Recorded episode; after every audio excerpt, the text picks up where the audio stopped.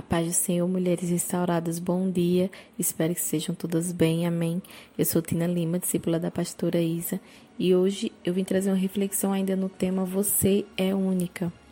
E o subtema é Uma mulher comprometida com um propósito. E hoje eu vou falar de Maria, a mãe de Jesus. Uma mulher com um papel muito importante e que executou com perfeição a missão dada pelo Senhor.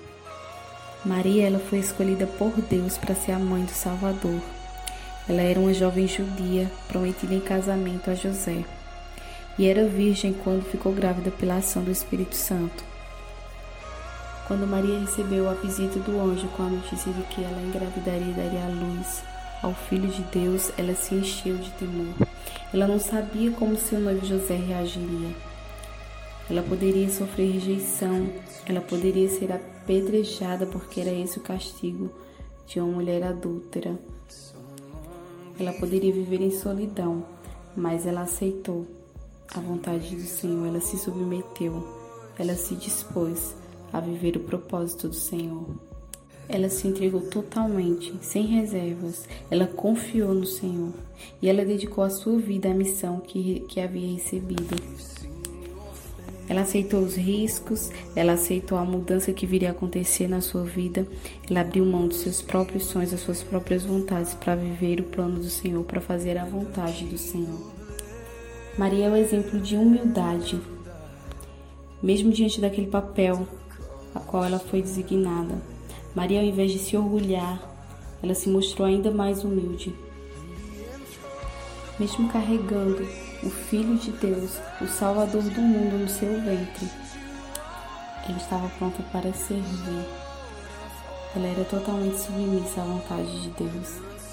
Ela reconhecia a grandeza de Deus e o quão dependente dele era, ela era. Era uma mulher disposta, ela se dispôs a viver a vontade do Senhor. Era cheia de fé. Ela creu. Ela teve fé no Senhor. Ela não sabia como aconteceria, mas ela sabia que aconteceria e ela aceitou viver a vontade de Deus. E ela obedeceu. Mesmo prometida em casamento, mesmo podendo ser rejeitada, ela obedeceu à vontade do Senhor. Ela sabia que o Senhor estava no controle de todas as coisas, que se Ele tinha chamado, Ele a capacitaria, Ele cuidaria de tudo. Ela foi uma mulher comprometida com um propósito. E nós precisamos ser assim como Maria. Porque o Senhor nos escolheu. Ele tem um propósito para cada um de nós. Nós precisamos nos dispor a viver a vontade do Senhor. Assim como Maria. Ainda que a gente não entenda, ainda que a gente não sabe como vai acontecer, nós precisamos confiar no Senhor. Nós precisamos crer e obedecer aquilo que Ele nos fala. E talvez fazer a vontade do Senhor, viver o propósito dele em nossas vidas, muitas vezes vai nos expor a riscos, a uma mudança em nossas vidas.